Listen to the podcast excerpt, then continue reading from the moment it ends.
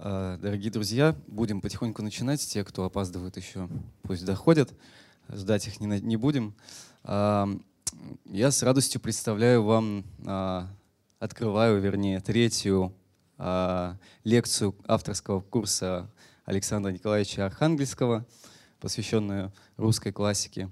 Несмотря на то, что сегодня в заявленной теме анонса у нас был Александр Сергеевич Пушкин, о нем мы, конечно, тоже поговорим, но э, основным героем сегодняшней лекции э, будет э, Грибоедов. Э, Александр Николаевич, вам слово. Друзья, давайте поприветствуем. Добрый вечер. Я, если вы помните, в прошлый раз собирался э, и о бедной Лизе, и о горе от ума, но э, тема разрослась, поэтому сегодня все-таки сосредоточимся на Грибоедове. В следующий раз будем говорить о Пушкине и начнем Гоголя.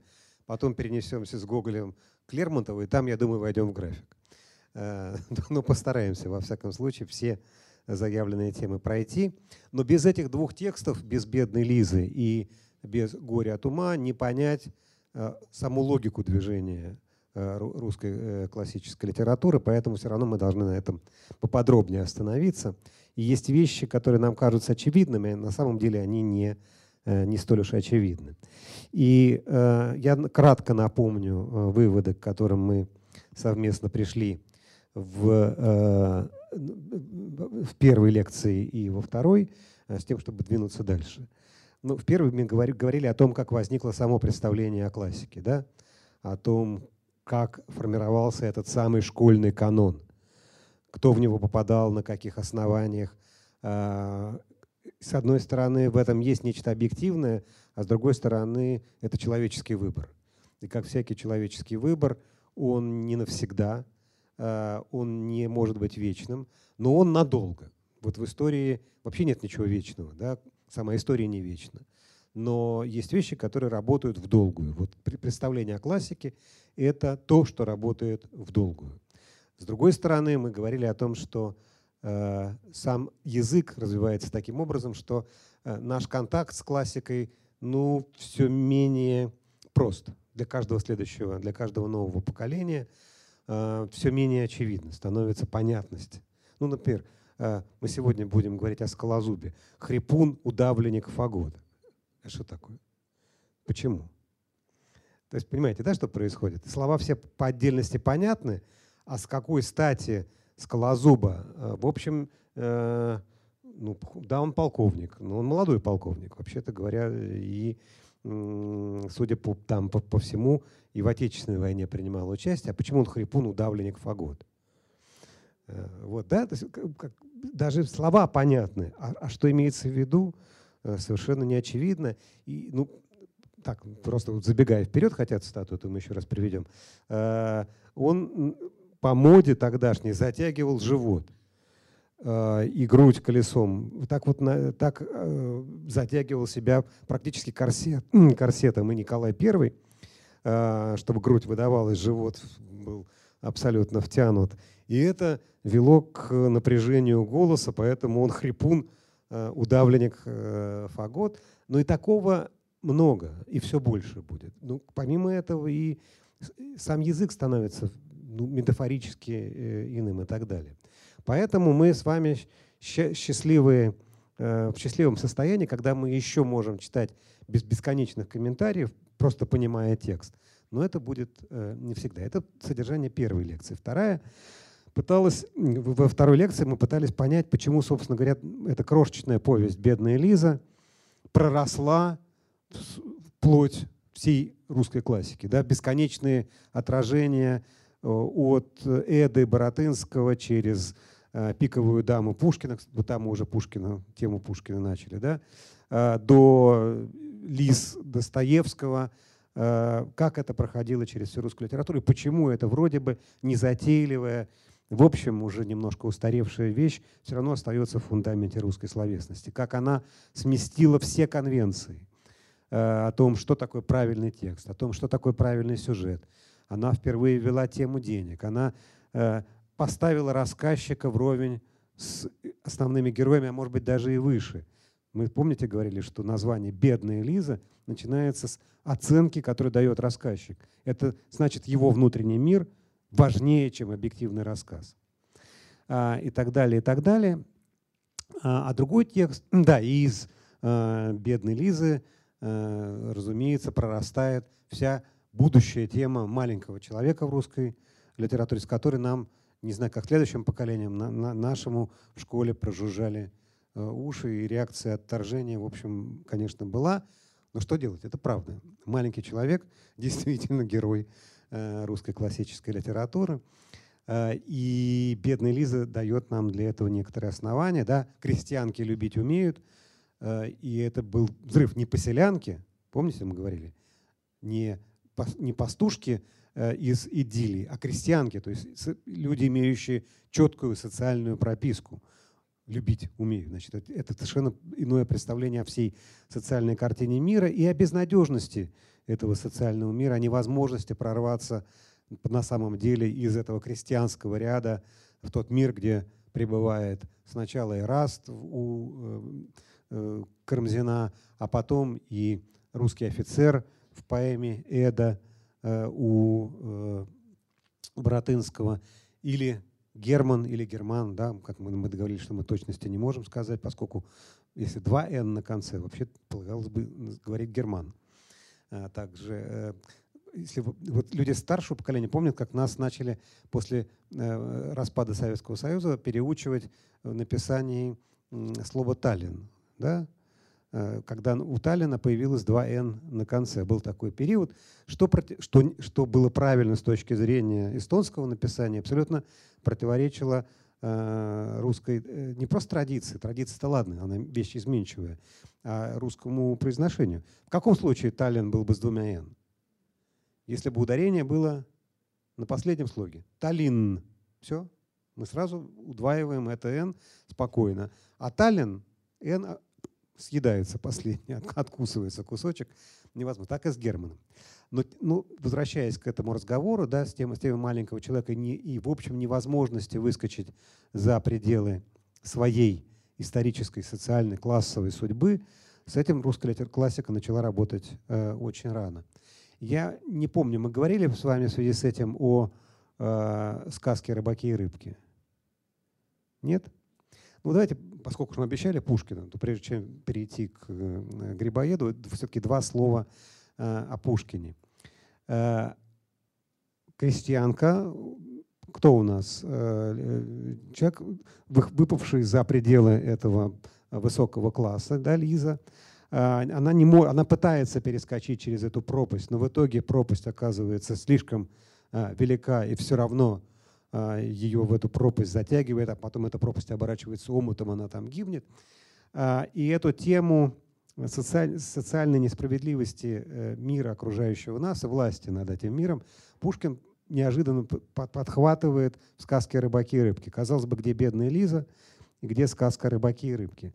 Но это 30, 1833 э, год, когда Пушкин создает весь этот свой скептический цикл «Медный всадник», о котором мы сегодня вспомним, э, пиковую, начинается э, работа над «Пиковой дамой» и сказка «Рыбаки и рыбки», и это все произведения идут одно, одно за другим. Одна и та же тема. Может ли человек перескочить через свою историческую судьбу, через свою социальную роль?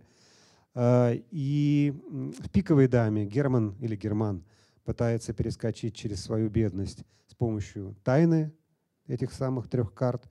И там мы точно говорили о том, что старуха его не обманула, что все три выиграли, просто он сам обдернулся. Э, эта же тема поднимается в «Медном всаднике».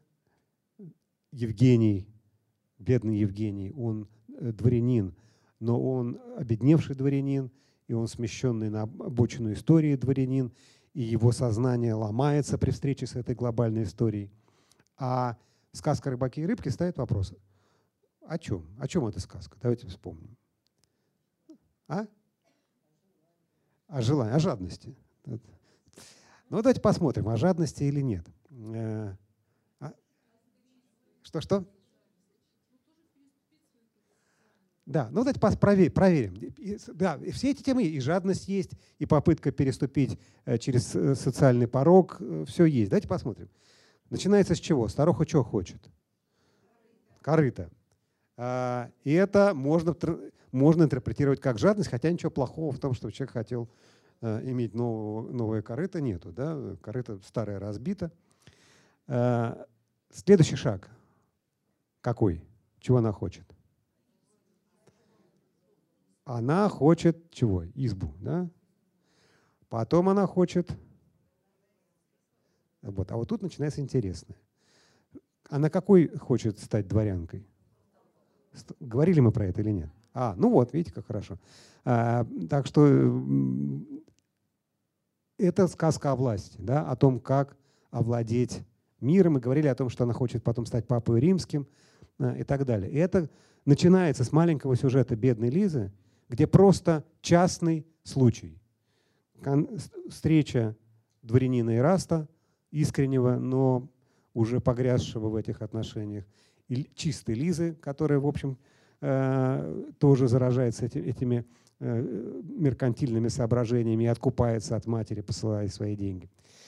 А, а сегодня мы поговорим о первом произведении русской литературы, которое создает нам портрет кого? Лишнего человека. Тоже навязший в зубах образ, и никуда не денешься, действительно в русской литературе а, это присутствует.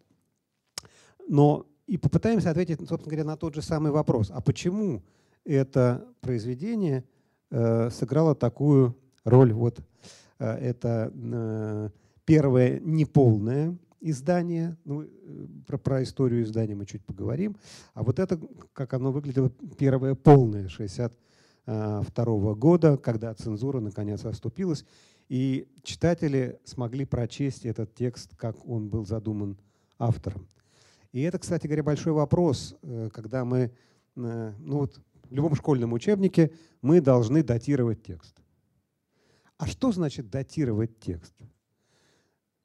Какую дату должны ставить? Когда текст написан, когда текст прочитан, когда текст прочитан ближним кругом или большим читателем, когда текст вышел в полном объеме – это сложно, не, не имеет однозначного решения. Да? Для истории понятно, мы должны все даты эти знать.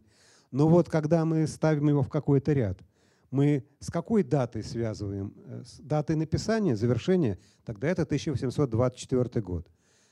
С датой первого, э, первой журнальной публикации, тогда это 25 Дальше ставим в контекст книжный, тогда это 33 или полное первое издание, которое соответствует авторскому замыслу, это 62-й. И это всякий раз разный контекст. Потому что, вот смотрите, выходит первое издание «Горе от ума», полное 62 год. К, к этому моменту, и об этом мы будем говорить, Чац, Чадаев, чей его слышен в фамилии, уже объявлен сумасшедшим. И мы невольно накладываем сюжет «Горе от ума» на судьбу Чадаева, с которым аукается фамилия главного персонажа. Правда ведь? Невольно. Но ведь э, комедия завершена в 24-м, а Чадаева объявят сумасшедшим в 36-м. Значит, связь обратная. Не э, судьба Чадаева отражена, да? а для современников это не очевидно. Они же не историки литературы, они не обязаны разбираться, как оно, что, зачем поступало. Это вопрос очень важный, это вопрос очень интересный. И в известном смысле, например, там слово полку Игореве, которое все-таки, видимо, написано в 12 веке, восходит к памятнику 12 века, одновременно является памятником 19 века, потому что именно в 19 веке оно было прочитано и стало фактом истории литературы. Никто не читал его до момента большой публикации, и в этом смысле мы можем говорить о том, что и слово о полку Игореве – это памятник XII века, ставший фактом истории русской литературы века XIX. Ну, идем э, по горю от ума. Значит, ну, что было в этой самой комедии необычного? Э, ну, можем предположить, что, например, пародийное начало. Э, в самом начале, когда София, э, просидев всю ночь с Молчалиным, да, и ведя с ним э, разговоры, натыкается на ворвавшегося Фамуса, Фамусова, она сходу сочиняет э, историю. Сон, будто бы ей привидевшийся, позвольте, видитель, сначала цветистый лук, и я искала траву, какую-то не вспомню на его. Вдруг милый человек, один из тех, кого мы увидим, будто век знакомый, явился тут со мной и вкрадчив и умен, но робок. Знаете, кто в бедности рожден? Ах, матушка, не довершай удара. Кто беден, тот тебе не пара. Но Софья не, София не, не останавливается.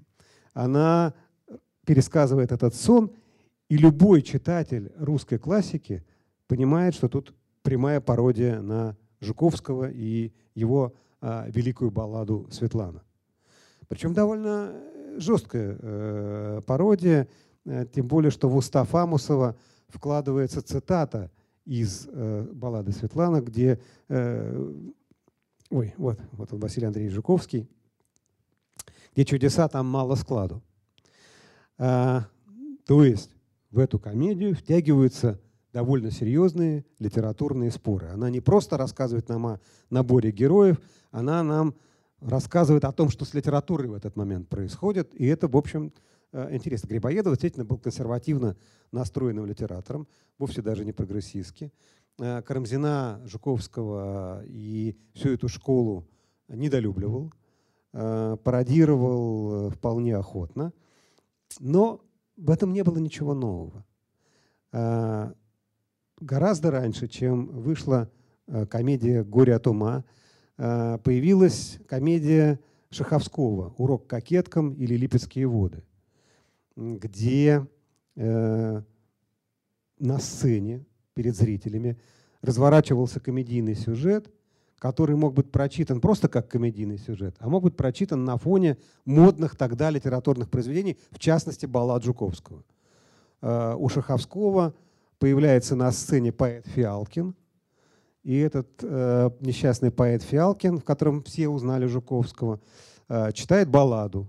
Э, и э, баллада это всячески осмеивается другими персонажами. Графиня «Что за вздор?» Слепец слепца ведет прекрасно. А сколько куплетов всех? Всего их 48 только.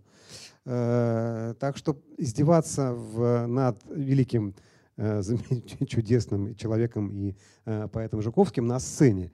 Э, ничего нового в этом не было. Так что привлечение в комедию литературного современного материала было уже свершившимся фактом. Так что не в этом фокус. При том, что сон замечательный. Все, все мы его любим. А, может быть, тогда причина того литературного прорыва, который совершил Грибоедов, заключается в неожиданном развитии сюжета. Давайте посмотрим на Отчасти так. Давайте посмотрим, как устроен сюжет э, в комедии Грибоедова. Ведь да вы не читайте, это все подспудный, э, это все э, дополнительный материал. Просто попытаемся сами понять. А, главный герой комедии Говорун, пламенный Говорун. И про это мы еще, к этому мы еще вернемся. Поскольку он пламенный говорун, то его речи э, становятся центром комедии да, и ситуации, возникающей в результате произнесенных э, Чацким э, речей. Э, и именно поэтому языковая игра и языковые обмолвки приобретают в комедии невероятное значение и начинают воздействовать на сюжет. А, и герои все говорят о, об уме, да, отсюда полшага до безумия. А, там, где ум занимает центральное место, там до безумия э, рукой подать. И, между прочим, не Чацкий э, чаще всех говорит об уме. Чаще всех об уме говорит Фамусов. И начинается с него, когда он заигрывает с Лизой в в начале комедии. Э, и с ума ты сходишь, вот эту фразу. Когда он говорит Лизик, она кричит, и он, не вкладывая никакого реального смысла в эти слова, произносит обычную формулу, какую мы часто... Ну что, с ума сошел, что ли? Э, с ума ты сходишь. Но это вброшена сюжетная схема, которая будет разворачиваться на протяжении э, всей комедии. Э, он смысл, повторяю, никакого в эти слова не вкладывает, но и он просто отстаивает свое э, представление о, э, об уме. И ум его занимает. И, повтори, если мы читаем подряд, и мы, то мы видим, что чаще всех про ум говорит как раз он. Чацкий, для Чацкого ум не на первом месте. Сейчас мы увидим, что для него на, первое, на, на первом. На, его, на первом месте в его мире чувства. Он готов допустить, что Молчалин приобрел ум. Он готов допустить, что э, те, кто слыли за дураков, могут оказаться людьми э, неглупыми. Он не может допустить, что чувства и пылкость ушли.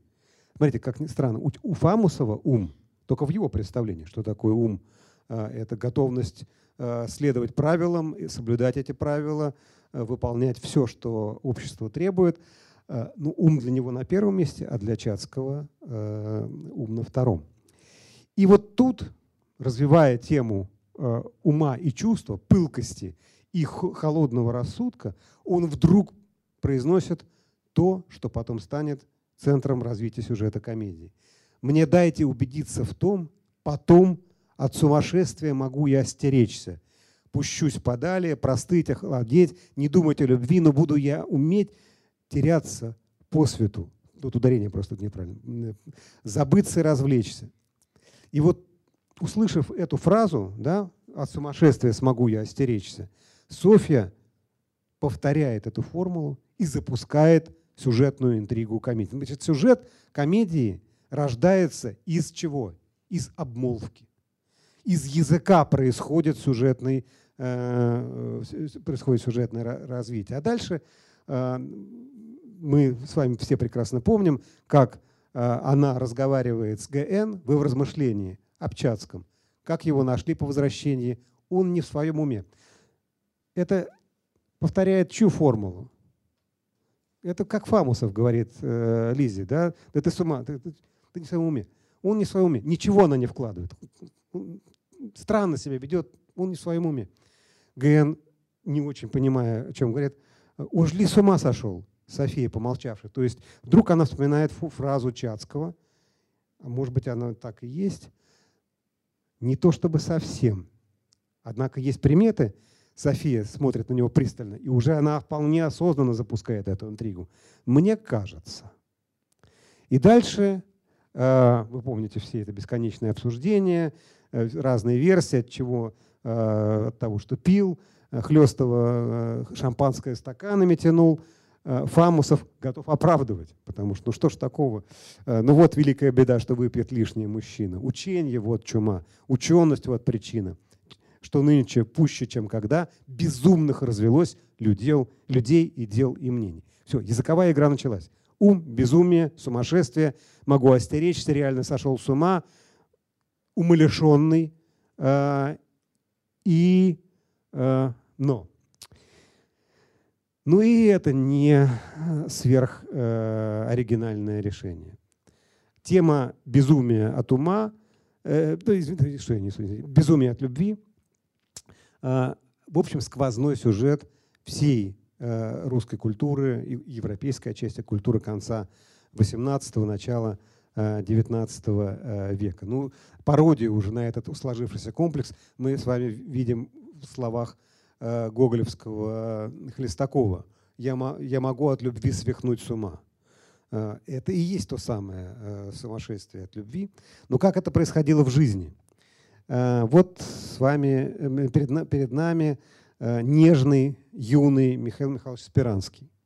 Тот самый Спиранский, которого Лев Николаевич Толстой в «Войне и мире» вывел с такой неприязнью. Больше неприязнью изображен только Барклай де Толли такой холодный, э, бессердечный, ничего не понимающий в русской жизни, в, с ее теплотой, страстностью. Э, человек на самом деле по молодости был человеком очень чувствительным. Э, он, женившись 3 ноября 1798 года на Елизавете Стивенс, через примерно год ее потерял. Да? Она у нее открылась внезапная чехотка, и, вернувшись вечером со службы, Спиранский оставил записку у изголовья э, умершей жены, просил его не искать и исчез. Э, и Модест Корф, это пушкинский лицейский сокурсник, который написал биографию Спиранского. На следующее утро он с склокоченными волосами, с страшно изменившимся лицом явился в свое жилище, приложился к телу и опять исчез. Так повторялось во все время, пока тело лежало в доме. Даже последний долг покойный был отдан без него, и с этого времени он не возвращался более домой и не показывался ни на службе, ни у знакомых. Уже только через несколько дней, э, недель его отыскали в глуши на одном из Невских островов, совершенно углубленным в свою печаль. То есть была целая сложившаяся модель поведенческая. В данном случае утрата любви. Но это помешательство от любви. И люди конца 19, 18 начала 19 века ничего особенного в такой поведенческой модели не видели. Да, у человека может быть временное помешательство от, от любви. От любви вспыхнувшей, угасшей или потерянной. А в этом смысле в комплексе, который, сюжетном комплексе, который использует Грибоедов, ни, тоже ничего сверхоригинального нет. Важно, да, но не безумно оригинально. Ну, вы мне сейчас скажете, какая, э, на что похоже описание, которое предлагает Корф? Какое литературное произведение сразу из состава русской классики э, всплывает у нас в памяти, когда мы читаем уже через несколько недель его отыскали в глуши на одном из Невских островов, совершенно углубленным в свою печать. Медный всадник. А, правда, Корф это пишет уже после появления медного всадника, правда, цензурованном э, виде. Так что мы не можем исключить, что в этом описании подсознательно всплывает э, прочитанное медным всадником, что связь здесь обратная. Но, но не можем исключить и того, что э, Пушкин про это что-то слышал и каким-то образом э, реагировал. Но тем не менее мы не можем не сказать об еще одном помешательстве да? от любви и утраты, произошедшем с Евгением э, в «Медном всаднике». А, в финале да? его отчаянные взоры на край один наведены, недвижно были – Словно горы из возмущенной глубины вставали волны там и злились, там буря выла, там носились обломки. Боже, Боже, там, увы, близехонько к волнам, почти у самого залива забор некрашенный, да ива и ветхий домик. Там они, вдова и дочь, его параша, его мечта. Или во сне он это видит, или вся наша и жизнь ничто, как сон пустой, насмешка неба над землей. Помешательство от любви, как сюжетный комплекс присутствует во многих произведениях, в частности, а, в «Медном всаднике». И вот момент помешательства. Да? Что же это? Он остановился, пошел на зал, ты воротился, глядит, идет, еще глядит. Вот место, где их дом стоит, вот ива. Были здесь вороты, снесло их видно. Где же дом? И полон сумрачной заботы, все ходит, ходит он кругом, толкует громко сам с собою, и вдруг, ударя в лоб рукою, захохотал. Ну, вот как развивается этот сюжетный комплекс, да, помешательство от любви, от утраты. А, и вот каким становится Спиранский а, к середине жизни. Да. Трудно узнать этого а, трогательного, сентиментального мальчика в этом холодном государственном деятеле. Тогда, может быть, э, бессмертие комедии обеспечили ее типажи, и XIX век был ближе всего к этому ответу. Примерно так и полагались. А, картинки, которые вы видите, в прошлый раз к «Бедной Лиде» э, мы показывали какие-то картинки, в том числе выбирали башиловские. Это знаменитый иллюстратор XIX века Башилов, как раз проиллюстрировавший «Горе от ума» после выхода первого полного издания. Вот середина XIX века примерно так и отвечала на вопрос – что обессмертило комедию Грибоедова «Горе от ума» – это ее типажи. Давайте пройдем, как люди холодные, примерно как Спиранский, значит, шаг за шагом проверим, так ли это на самом деле. Потому что нас устраивает любой ответ. Но мы должны проверить, как оно работает и не работает. А, ну, это знаваемая сцена, да, когда Фамусов с Лизой заигрывает а, монашеским известным поведением. Давайте попробуем всех героев ранжировать и разделить, разделим их на две группы. Герои второго уровня – это герои, которые непосредственно не участвуют в развитии сюжета, а только его сопровождают. И герои первого уровня – те, на ком сосредоточен э, авторский интерес, и которые образуют и развивают э, интригу сюжетную. А, ну вот, видите как, вот это, вот это как раз герой второго уровня. Это э, танцы, разговоры. Значит, идем снизу. Ну, внизу у нас расположена Лиза. Имя знакомое. И помните, мы в прошлый раз говорили, что вообще-то традиционно имя Лиза комедийное.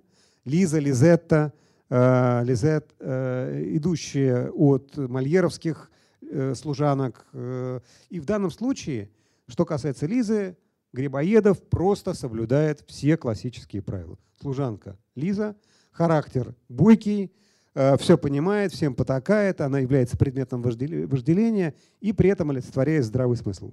Очень точные, очень трезвые, ясные оценки. Но это маска. Это готовая, ни, ничего в нее не, не убавлено и не прибавлено, готовая маска. Весь этот набор персонажей третьего действия, от князя Тугауховского там, до княжон – тоже традиционные комедийные маски. Здесь Грибоедов следует всем привычным и мудрым литургическим правилам. О Загорецком, Репетилове и Хлестове мы чуть-чуть попозже поговорим. Это чуть-чуть особь статья. А, есть переходный герой, который соединяет героев второго уровня, то есть весь этот маскарад, с героями первого уровня. И это Сергей Сергеевич Скалозуб. Вот самый хрипун, а, удавленник фагот. Да, значит, с натянутым с вдавленным пузом, значит, почти в, практически в корсете. А, что мы про него понимаем? Мы понимаем, что он в армии а, он служит с 1809 года, а действие у нас разворачивается в начале 20-х. А, соответственно, он участвовал по, по определению, не мог не участвовать в Отечественной войне 12 года и, видимо, в европейской кампании 13-14 годов. Но все, что мы знаем про его награды, это э, значит, орден на шею, то есть да, с бантом ему на шею, то есть два типа орденов. И это не, не боевые ордена, это ордена, полученные практически всей армией, всей гвардией и, и частью армии по случаю торжеств 3 августа 13 года в честь Плесвицкого перемирия. Да? То есть, смотрите, это боевой орден, полученный в честь чего? Перемирия.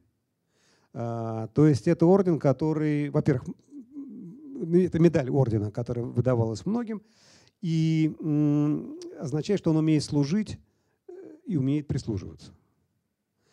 И дальше его всего два года поводили за полком, а, теперь он метит в генералы, то есть ему все, он полковник, да, два года очень маленький срок в отсутствии войны. А, книжную премудрость презирает, ну, про Вольтера, да, Фельдфебеля, Вольтера, да, мы это мы все помним. А, и, и мы видим, что одновременно он и типаж. Это такой типичный э, служака, да, театральный, комедийный, типовой персонаж, но в нем есть не, некие человеческие черты. Во-первых, он довольно здраво рассуждает о падении Молчалина как военный. Он говорит, что а, для, для него Молчалин ведет себя самым идиотским способом, потому что разве так нормально человек садится на лошадь, как, как садится Молчалин. Но он здраво видит отношения э, Софьи и так далее. То есть в нем проступает характер. И вот это, э, вот это очень важно. Потому что как бедная Лиза разрушила стереотипное представление о том, каким должна быть, э, какой должна быть повесть, какой должна быть героиня повести – так Грибоедов разрушает представление о том, каким должен быть герой комедии. Герой комедии и русской, и европейской, как правило, не индивидуализирован. Это и не нужно.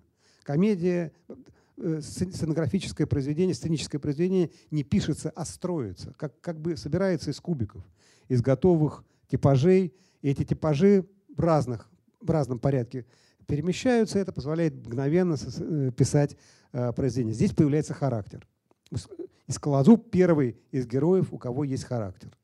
Вот так себе представляет э, Башилов э, Скалозуба.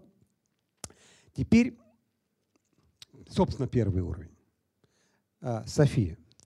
Что здесь неожиданного? Ну, во-первых, этим именем должны звать другую, героиню другого типа.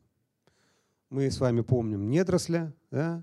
мы с вами понимаем, что София Премудрость — это героиня, которая в комедии должна олицетворять здравое начало. Но ничего здравого в Лизе нет.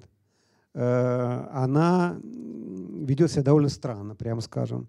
Э, в общем, 17 лет это не для 19 века не совсем. Ну, это, это, конечно, ранняя молодость, но это уже даже не юность. Все-таки мозги уже людей в это время работали.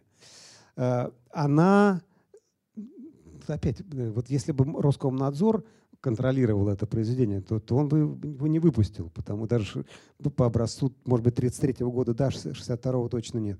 Ну как, значит, если три года не было Чацкого, а у них был роман, а есть 17, то что это получается? В общем, нехорошо получается. Э, и при этом драматургу Грибоедову нужно, чтобы она, Соня, Софья, София, соединяла московский мир, да, барский, с миром утонченной современной словесности, которую э, Грибоедов пародирует.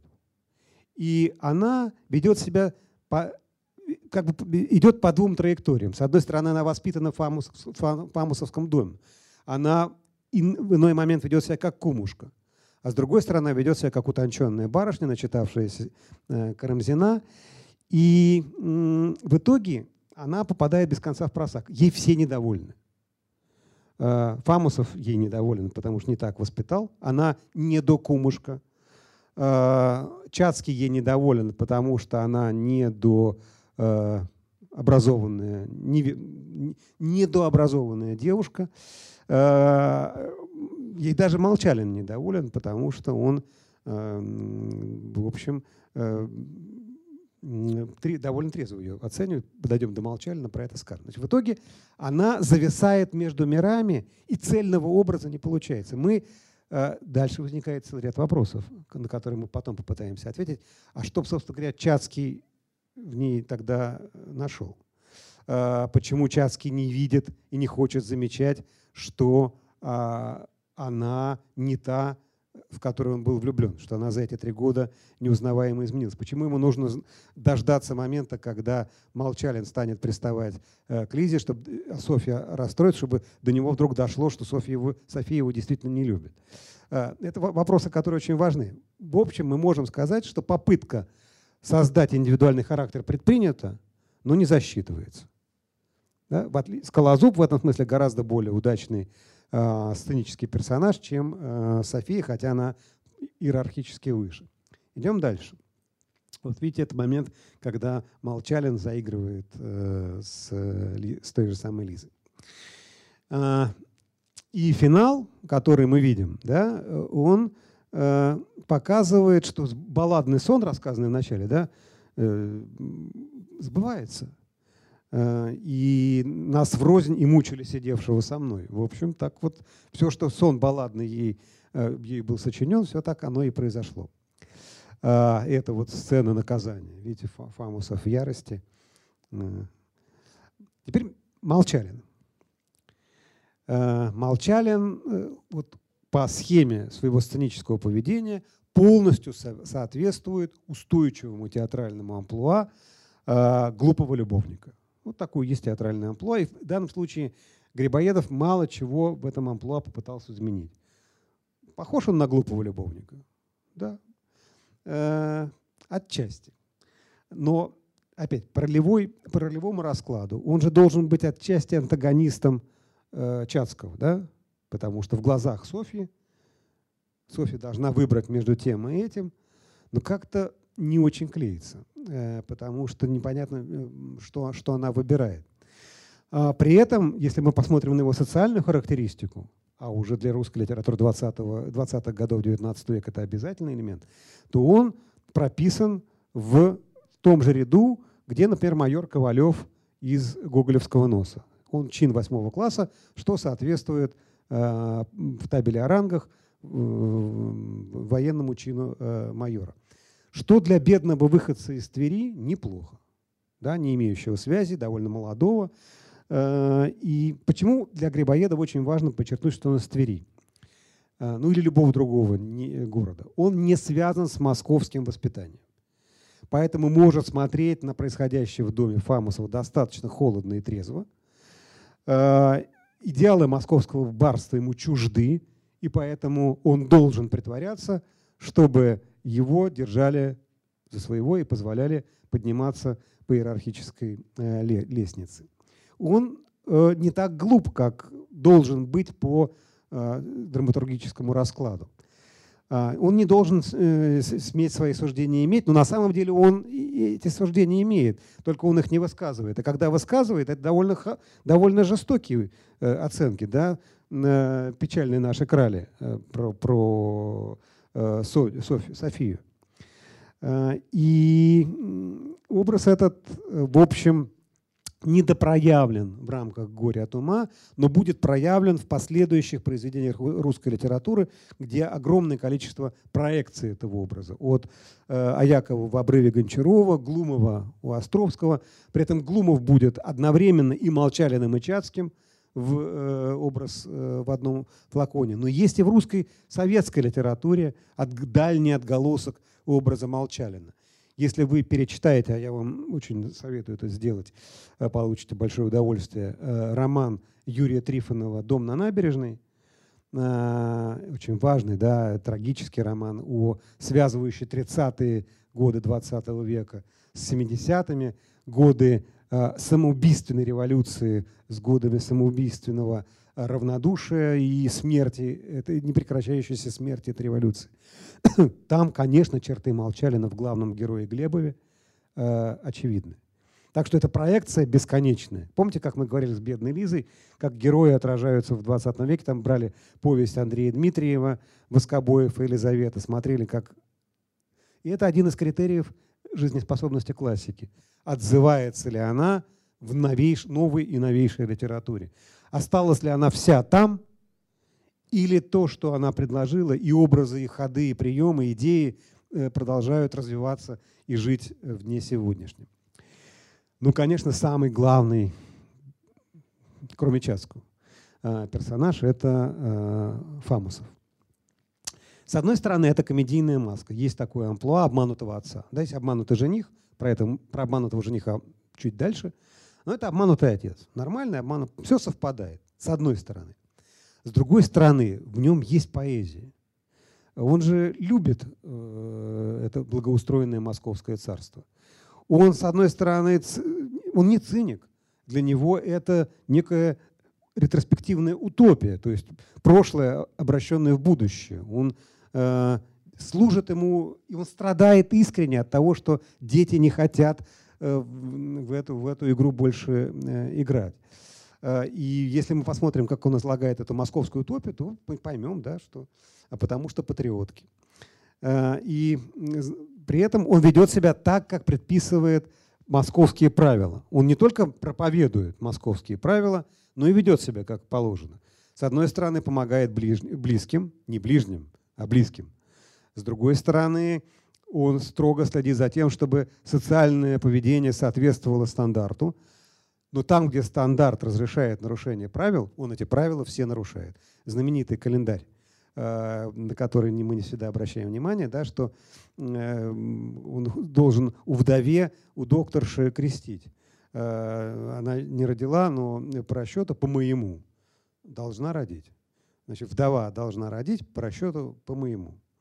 Вопрос, что только ли с у него романтические Э, отношений и так далее. Посмотрим, э, как э, монашеское, монашеское поведение его. При этом у него есть двойники сюжетные, что сразу поднимает его над общим уровнем комедии. С одной стороны, это Максим Петрович, на которого он равняется, тот самый, да, который на золоте едал. И пропадение, пропадение, поговорим отдельно, это очень интересный кусок комедии. И, и старуха Хлестова, который, строго говоря, такой же Фамусов, но в юбке. Она такой же жизнестроитель русского, московского патриархального мира, как э, и Фамусов.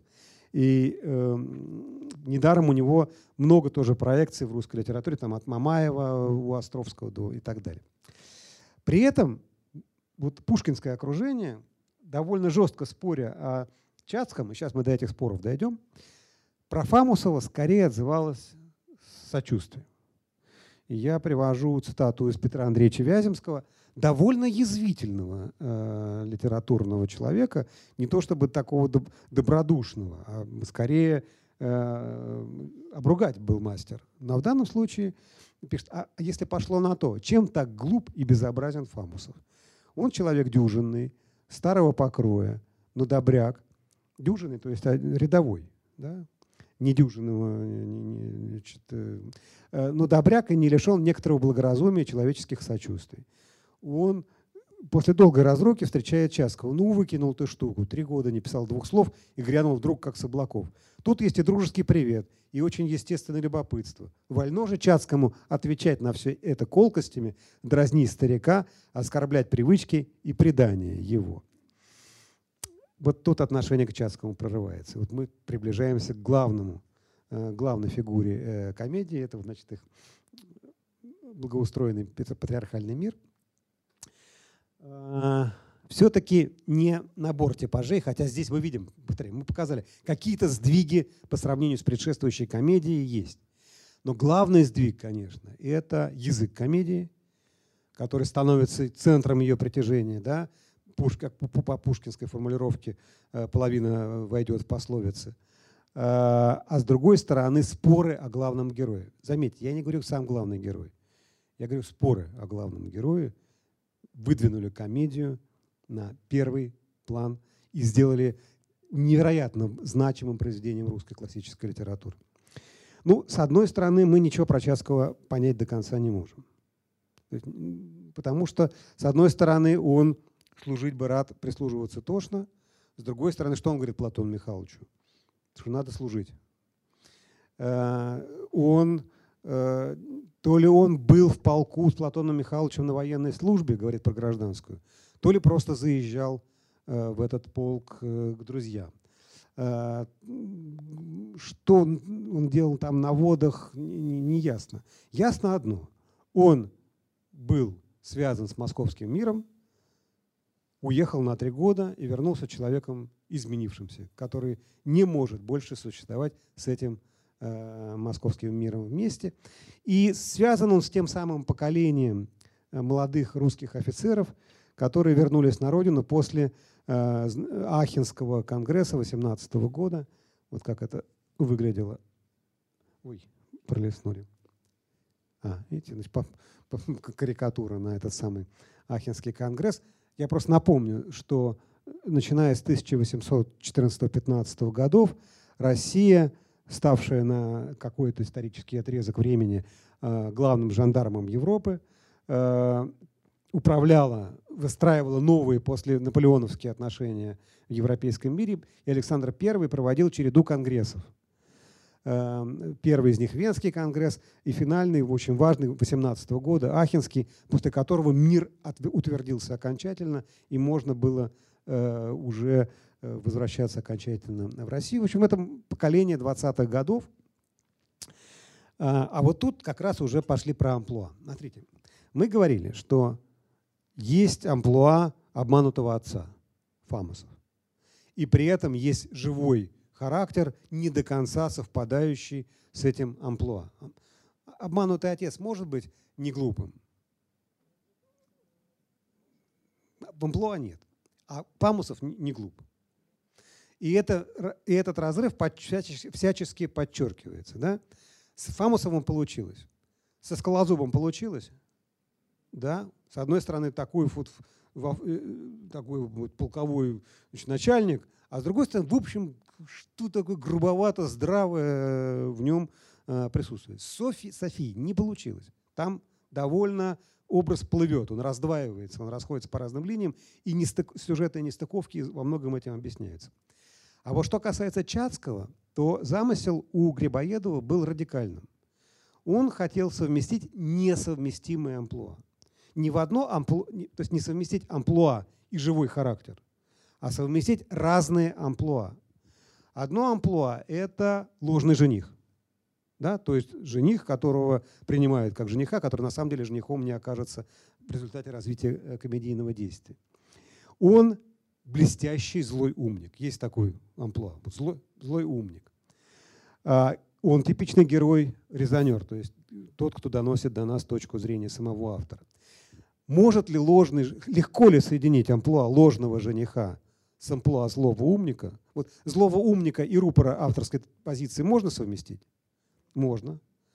А злого умника с э, ролью, довольно комичной ролью ложного жениха совместить невероятно трудно.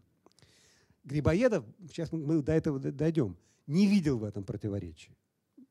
Почему не видел, э, можем сказать попозже. Но э, ему до этого было мало. Он соединяет с образом Дон Кихота, в котором, который как раз дебатировался в эту самую эпоху. И вот тут самое да, указывает на э, социальный тип умного скептика. И тут как раз Чаадаев именно поэтому возникает. Но фокус в том, что Чаадаева объявит сумасшедшим через 12 лет после завершения э, комедии, а не наоборот. А, и вот теперь идем, э, идем дальше. Чтобы... Теперь про споры. Как эти споры и сделали комедию тем событием в русской классической литературе, э, литературе, без которого уже невозможно обойтись. 1 июня 24 года Грибоедов привозит рукопись в Петербург. Вообще говоря, он не профессиональный литератор, как все мы знаем. Э, литература была для него, как сейчас бы сказали, хобби. Очень важным, но все-таки хобби. Никакие другие его произведения, хотя есть собрание его сочинений, в большую историю русской литературы не вошли, ни комедии «Студенты», ни, ни, Э, две вещи вошло. Вальс Грибоедова и «Горе от ума».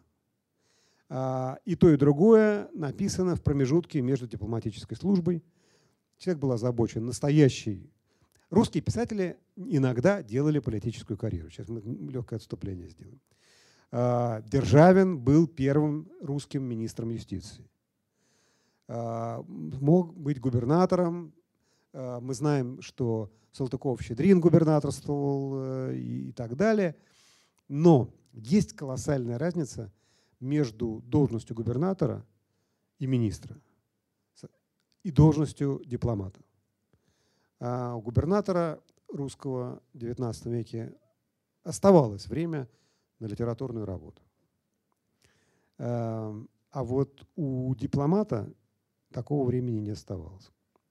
Просто потому, что он писал километрами. То есть это трудно себе сегодня представить, какого, какой объем бумаготворчества э, был в э, дипломатических отношениях XIX века. Это километры. Даже если предположить, что диктовали.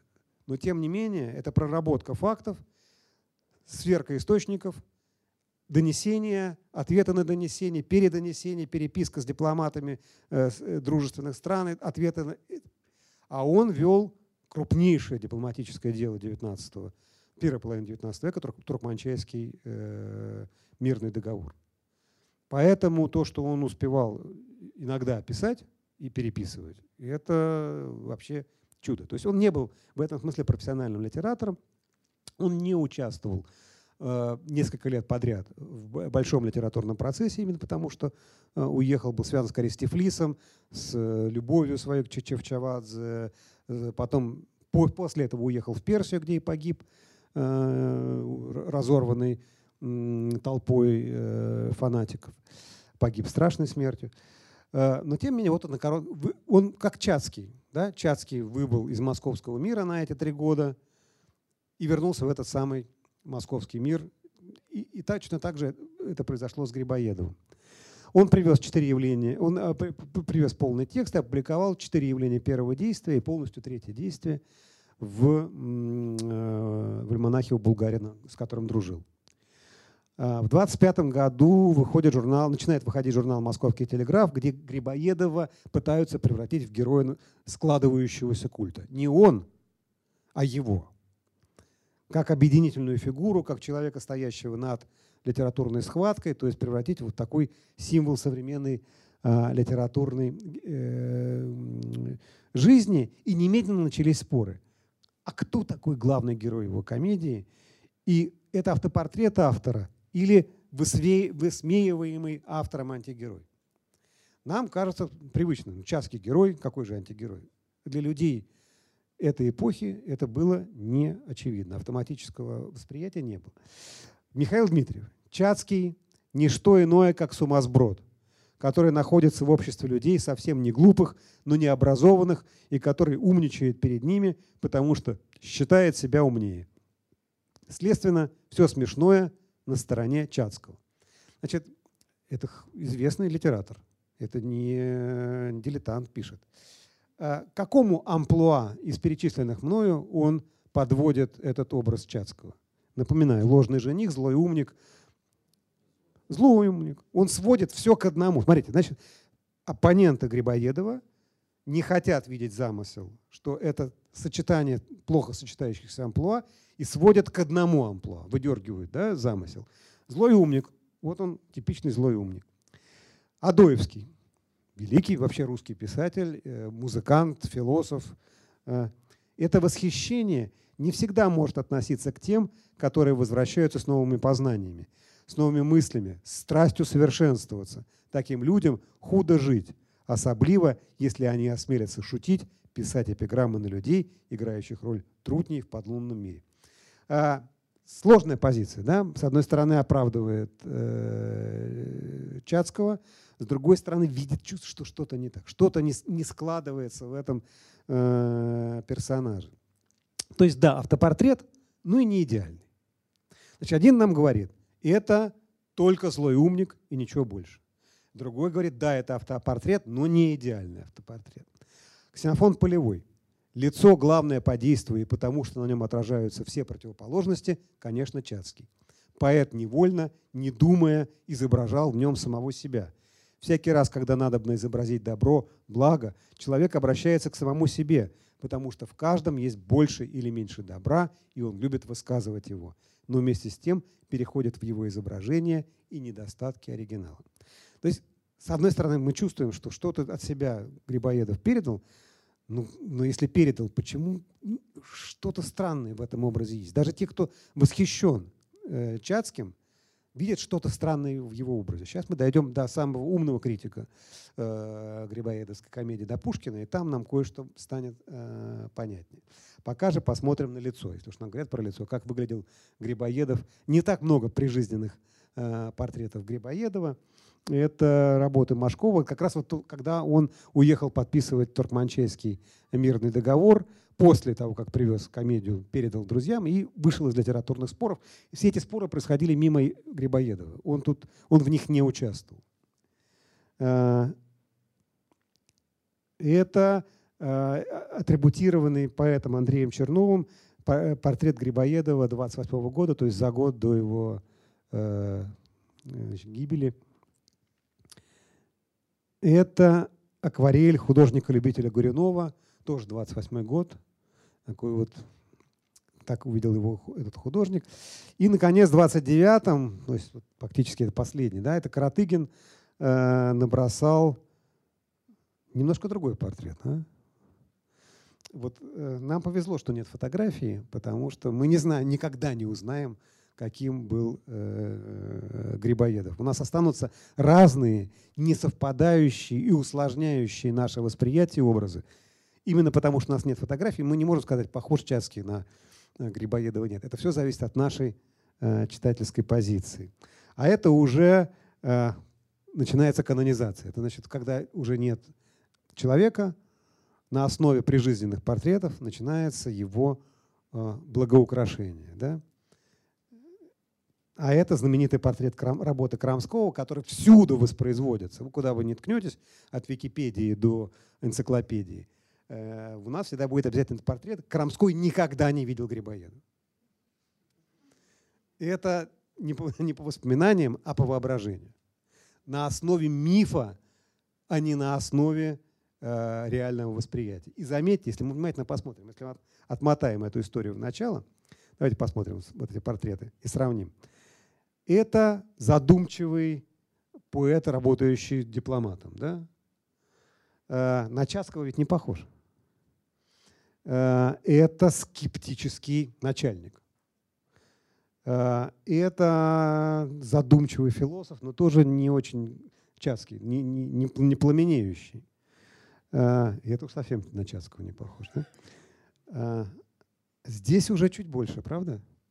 Ну, чуть задумчивости многовато, потому что э, Уткин, э, замечательный э, гравер, э, Грибоедова мог себе представлять, э, как, как он выглядел. Это, это сделано задним числом, но он все мог себе представлять, поэтому он понимал, э, что он рисует. Кстати, Уткин вошел в историю русской литературы э, благодаря тому, что э, его фамилия упоминается в «Капитанской дочке». Когда Пушкин описывает Екатерину Великую, в саду э, возле, значит, когда она встречается с Машей Мироновой, э, он говорит, как она была с собачкой, как на знаменитой гравюре Уткина. Это вот тот самый гравер Уткин, который... Ну, постепенно, а, теперь, а теперь последний. А теперь смотрим внимательно. А это постаревший Чацкий. Да? А, мы видим, как, как идет работа над созданием образа. Сначала мы предположили, что это автопортрет литературный, Затем сказали, да, конечно, автопортрет. А потом, сказав, конечно, автопортрет, спустя годы и годы закрепляем и канонизируем этот образ в одном из лучших художественных э, вымышленных э, произведений о э, Грибоедове. Ну ладно, возвращаемся. Главному, самому жесткому и самому умному э, критику образа Чацкого и комедии «Горе от ума» Александру Сергеевичу Пушкину. Э, в 25 году, 28 января, он э, пишет э, Вяземскому. Читал я Чацкого. Много ума, ну тут легко бы предположить, что у Чацкого нет. Много ума и смешного в стихах.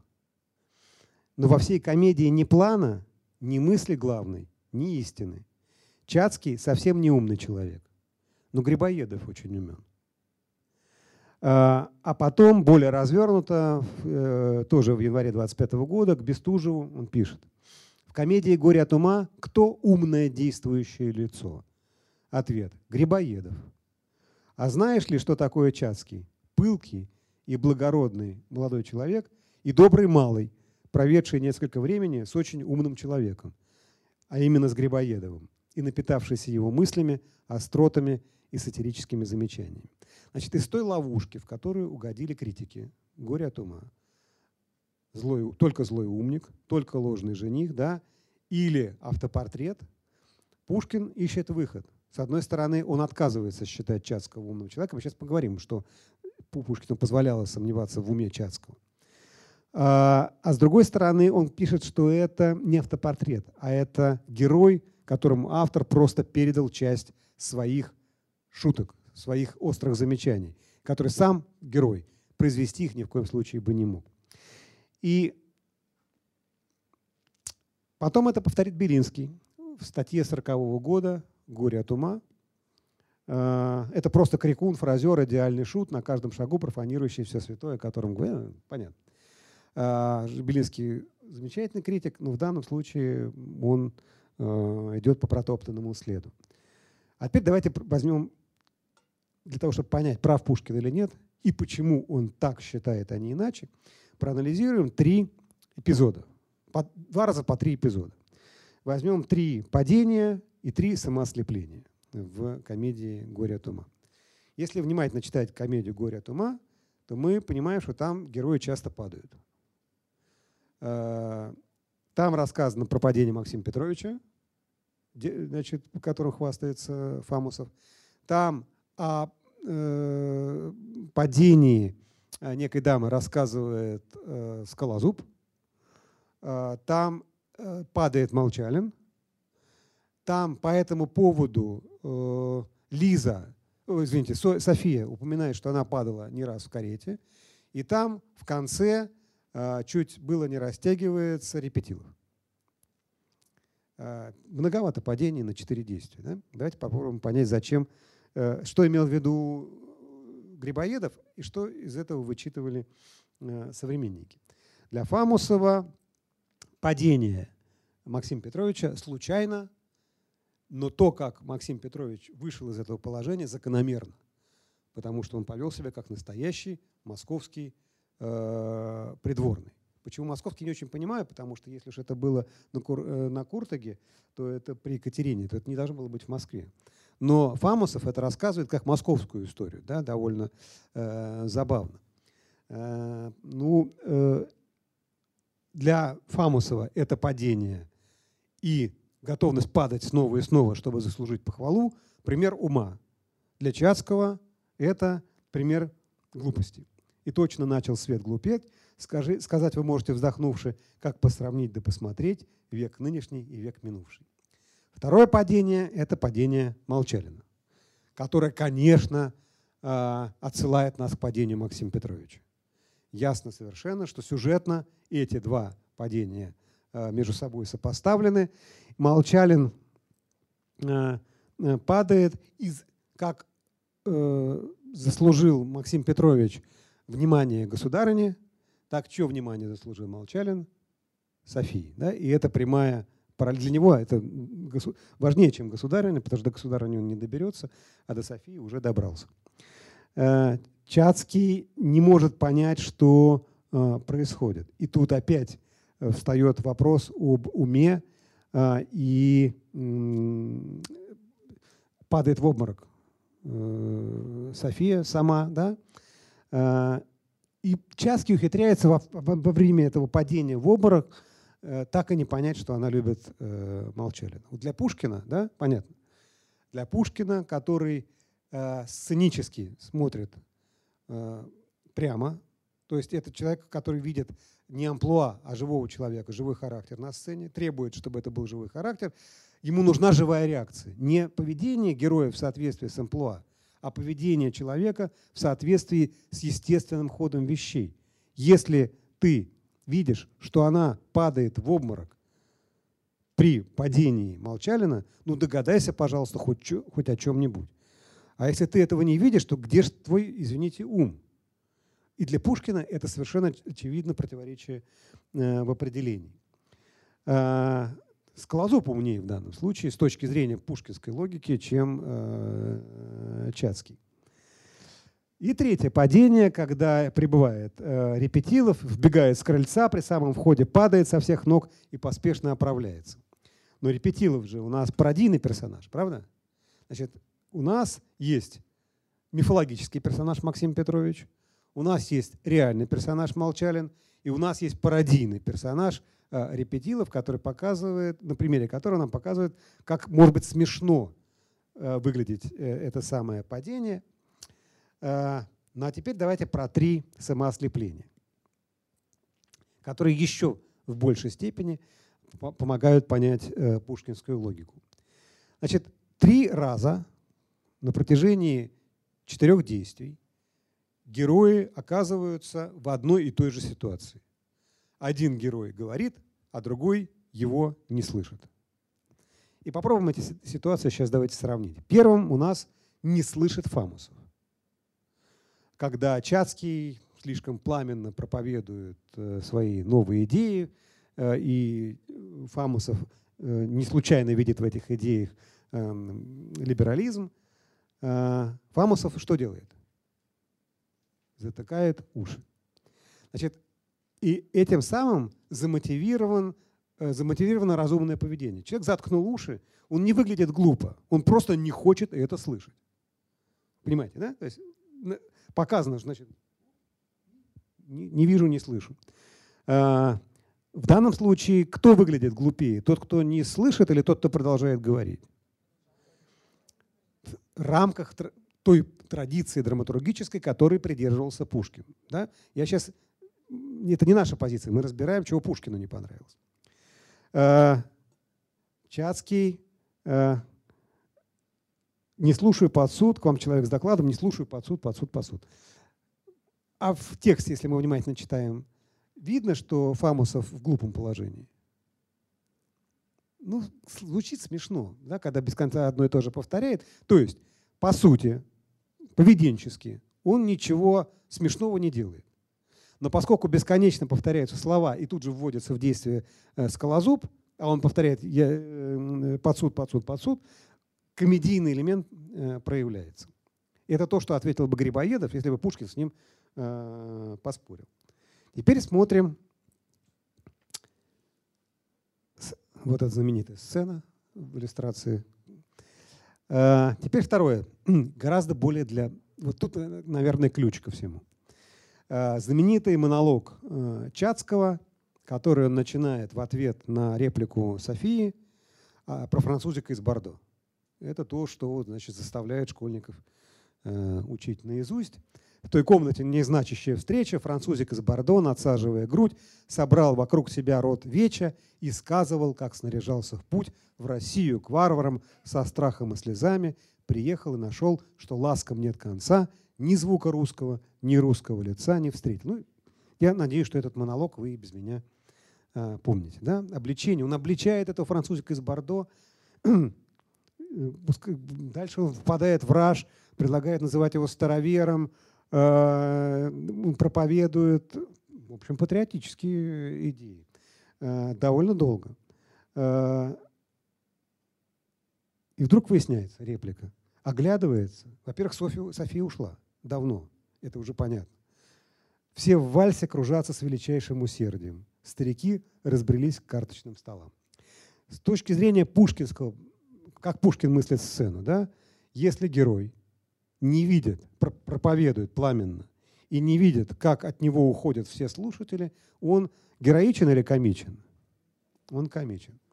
А теперь две поправки. Первое. Как актер XIX века читал бы, этот, если бы при Пушкине и при Грибоедове это поставили, читал бы этот монолог. Он куда бы смотрел? Он бы вышел на край сцены, да, на просцениум, и, обращаясь к зрителям, это говорил. Что у него за спиной, он и не может видеть. Понимаете, да? он оглядывается, само слово подчеркиваю, он оглядывается. И вдруг видит, что э, и с точки зрения грибоедовского замысла, это не слепота, э, Чацкого, а недостойное его ума поведение общества. Общество не дотянулось до его мыслей, а не он ослеп, не увидев, что вокруг происходит. Что бы на это Пушкин возразил? Но тогда не надо было делать параллель с Фамусовым. Что бы на это ответил Грибоедов? А у меня есть третье падение. Э, третье самоослепление, давайте посмотрим. И тут у нас появляется третье, э, третий эпизод, когда тот же самый Репетилов, да, который, для, ну, как бывает мальчики для бытия, так бывает персонажи для пародии, э, пародирует одинаково и Фамусова, и э, Чацкого. Когда он бросается к скалозубу, э, душит его в объятиях, Чацкий, примерно как София с ним, улепетывает. Ну, вот этот знаменитый разговор. Ой, это что такое? Э, сейчас. Э, видит, что Чацкий ушел, и начинает говорить с Скалозубом.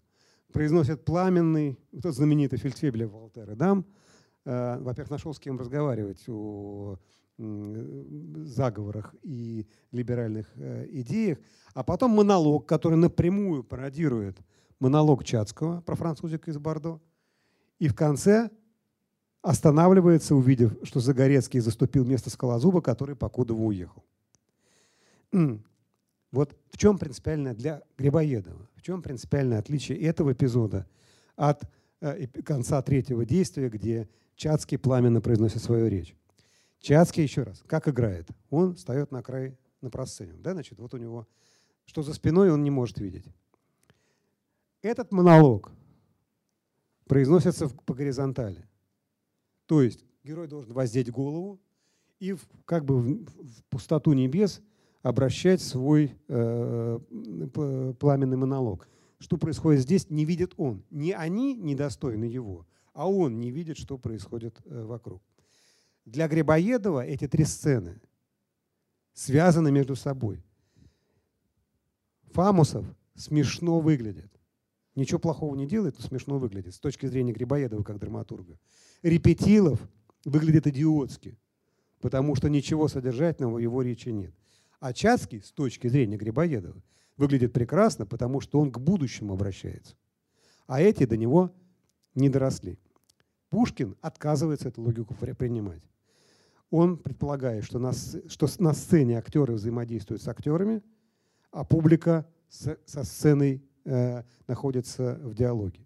И это две разные несовместимые э, логики. Кто, сказать, кто прав, кто виноват, мы сказать не можем. Мы можем сказать одно, что есть сюжетная, сюжетный провал. Он заключается в том, что уже в середине второго действия ну как минимум в начале третьего, Чацкий, если он умный человек, должен догадаться, что вокруг происходит. А, с точки зрения да, и Пушкин и Грибоедов относились к разным э, риторическим традициям. Грибоедов был связан с, э, с традицией э, пламенного э, говорения, то есть традицией, относившейся к слову как к долгу, как к делу. И это декабристская традиция. Сам, значит, есть такая книжка, написанная академиком, советским академиком милиции Васильевной Нечкиной, которая называется «Грибоедов и декабристы». Про эту книгу Ахматова сказала, что вся книга написана ради Союза И. Э, вот. Э, Грибоедов был вполне лояльным, государственно мыслящим э, дипломатом, но вот определенный тип поведения ему был близок, декабристский. Есть замечательная работа Юрия Михайловича Лотмана, которая называется «Декабрист в повседневной жизни». Там очень ясно показано, как для людей декабристского круга а, сказать, даже если тебя не услышат, значит сделать. Это совершенно иной тип поведения, чем тот, который был близок Пушкину и его, в общем, аристократическому кругу. Говорить и не оспоривай глупца. Да, помните, э, велению Божию муза будет послушна, и не оспоривай глупца. Это пушкинская установка. Грибоедовская установка принципиально иная. Сказать значит сделать. То есть с точки зрения Грибоедова э, Чацкий не выглядит глупо, с точки зрения Пушкина э, Чацкий э, выглядит глупо. Ну и дальше, после 1962 года, уже когда закрепилось это отношение к горю от ума, начались возражения. Когда, да, когда начали публиковать письма Пушкина, в 1962 году Аполлон Григорьев написал, Пушкин провозгласил его, то есть Чацкого, неумным человеком, но ведь героизма-то он у него не отнял, да и не мог отнять. В уме его, то есть практически ума людей закалки Чацкого, он мог разочароваться, но ведь не переставал же он никогда сочувствовать энергии падших борцов. Немножко другой язык да, сразу э, начинается. Мы понимаем, что наступила другая эпоха, других, э, не декабристская, постдекабристская. Вот Аполлон Григорьев так выглядит, такое мрачное лицо – человек пил довольно много, умер в долговой яме. Э, разумеется, в этот спор не могли не включиться э, русские эмигранты, великие Николай Платонович Огарев. Кстати, вот обратите внимание, чья, э, фотография чьей работы. Герцен был одним из первых русских писателей, увлекавшихся фотографией. И, и делал это почти профессионально, но правда у него были для этого основания, например, деньги, потому что это было очень э, дорогое удовольствие. Позволить себе это э, мог только настоящий русский барин. Так вот, э, Огарев примерно тогда же, когда и э, писал свои, свои слова Аполлон Григорьев в статье «Русская потаенная литература» сказал, вспоминая, как в то время члены тайного общества и люди – одинакового с ними убеждения, говорили свои мысли вслух везде и при всех, дело становится более чем возможным. Оно исторически верно. Едва ли нам можно возразить, что Чацкий не принадлежит к тайному обществу и не стоит в рядах энтузиастов. Ну, радикальный вывод. Да? Мы можем предположить связь Чацкого, не Грибоедова, с преддекабристским э, кругом, но никак не можем предположить членство в декабристских. Э, иначе, если бы это было так, то тогда бы уже Грибоедов был глупым, потому что приехать в Москву в 24 году и в 25-м э, заниматься проталкиванием э, к публикации «Горе от ума», если ты действительно имеешь в виду декабриста, да, то дело, дело совершенно безнадежное. А он и в 26-м еще надеялся, что книжка выйдет. А Разумеется, Александр Иванович Герцен подключился к этому э, спору. Он просто говорит, что Чацкий закончит дело на каторге. Э, это декабрист, это человек, который завершает эпоху Петра I. Э, он шел прямой дорогой на каторжную работу. Сложилась революционно-демократическая традиция трактовать Чацкого не просто как пламенного говоруна – злого умника, ложного жениха или автопортрет э, Грибоедова, а как революционера, который вот прямиком идет э, на каторгу. Но параллельно была дана другая литературная прописка этому герою. Э, в 1850 году вышла повесть Ивана Сергеевича Тургенева «Дневник лишнего человека». И вот это самое выражение «лишний человек» появилось в обороте. До 50-го ни, ни, ни Онегин, ни Печорин, э, ни Чацкий, тем более, не знали, что они лишние люди. Но вот после 1850 года все слово было найдено.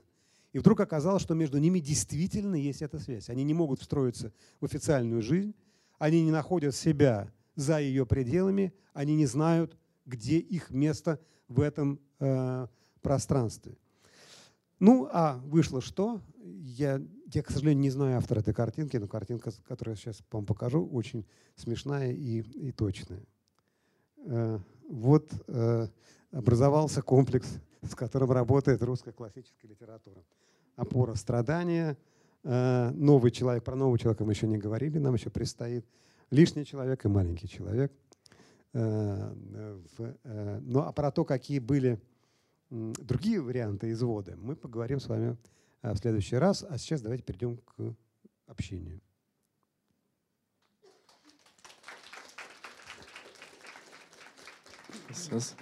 Друзья, поднимайте руку, я поднесу вам микрофоны. Смелее.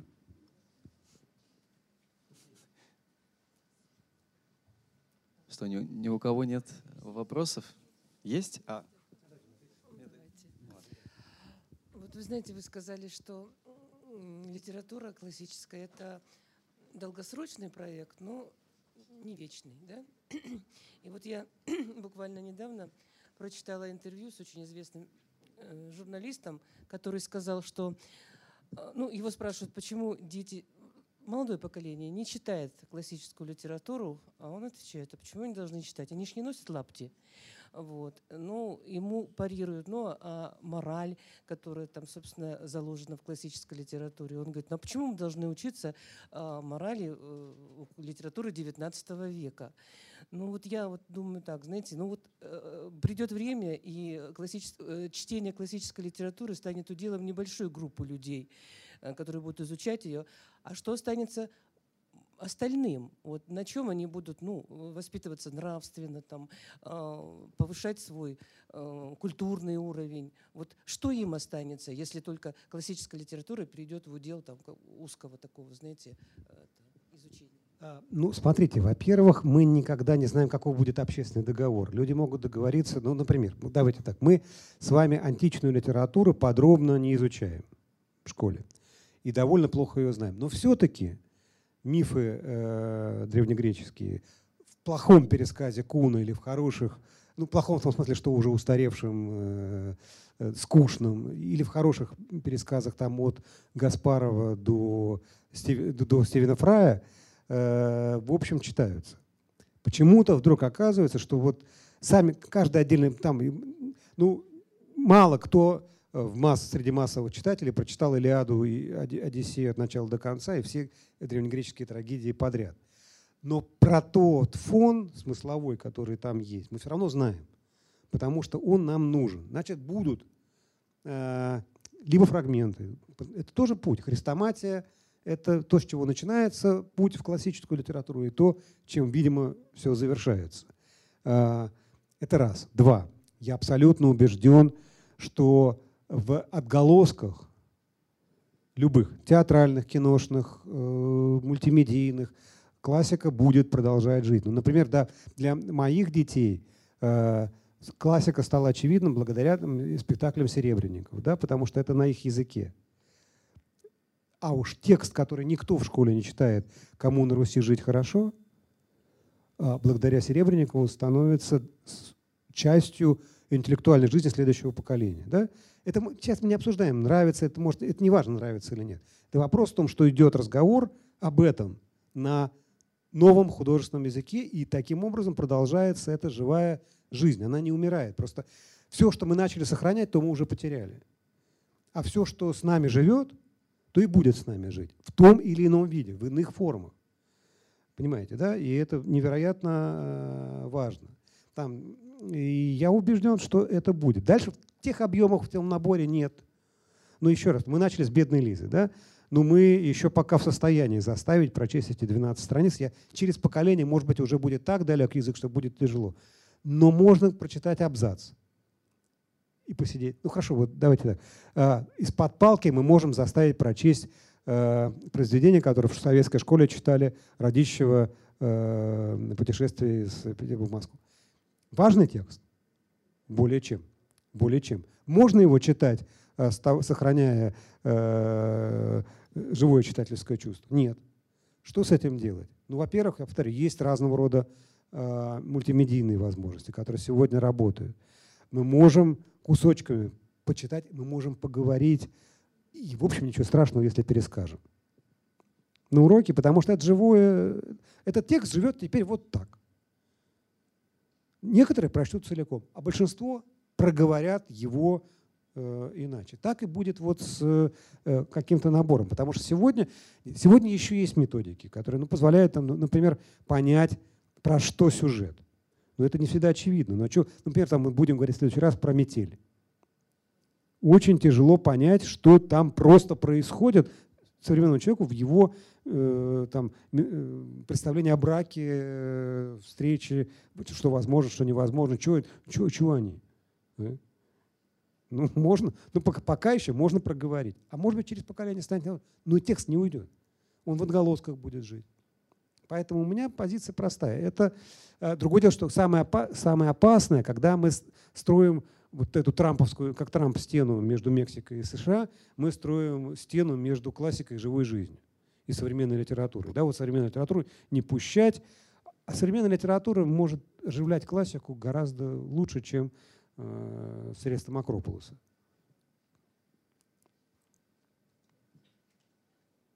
Друзья, еще вопросы? Вижу, вижу. Александр Николаевич, вот э, вы в своей книге «Путеводитель по классике» вы оправдываете как Фамусова, вы оправдываете Софью, но про Молчалина вы почти ничего не говорите. И вот у меня такой вопрос. Можно ли Молчалина, вот его подлость такую оправдать э, тем, что он слабый? Вот, например, то, что Фамусов такой, он более он сильный, потому что э, жизнь его научила быть таким, но слабый в своих принципах, потому что отец же ему вложил то, что ты должен прислуживать, чтобы добиться э, э, повышения по службе, то, что добыть, то чтобы добиться чего-нибудь.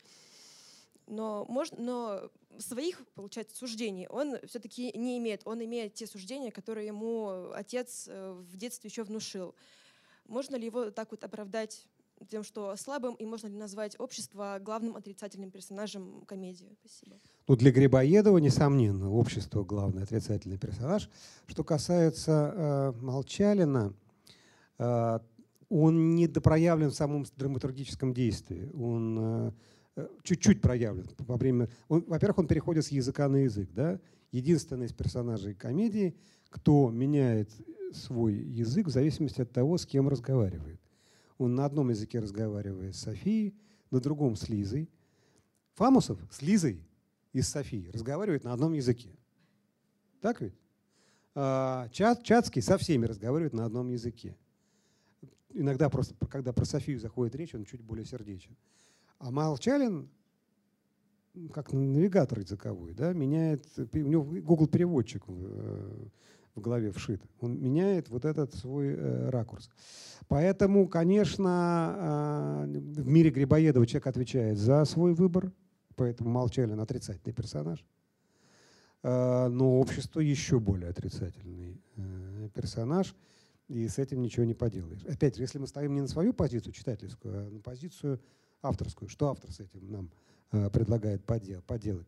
Что касается вариации на тему Молчалина, то они как раз повторяют там то, что в Глумове вдруг Островский обнаруживает связь между Чацким и Молчалиным в пределах одного э, образа. Да? Он как бы вот сдвоенную, э, сдвоенную фигуру.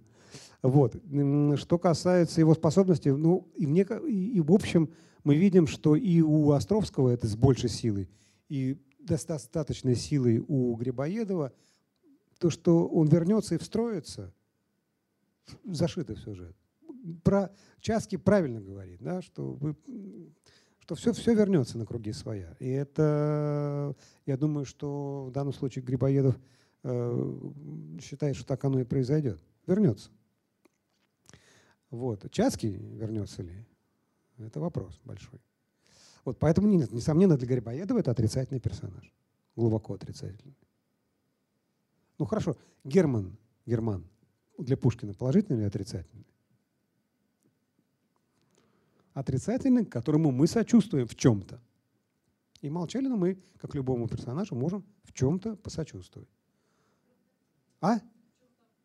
Оправдать вряд ли, посочувствовать можем.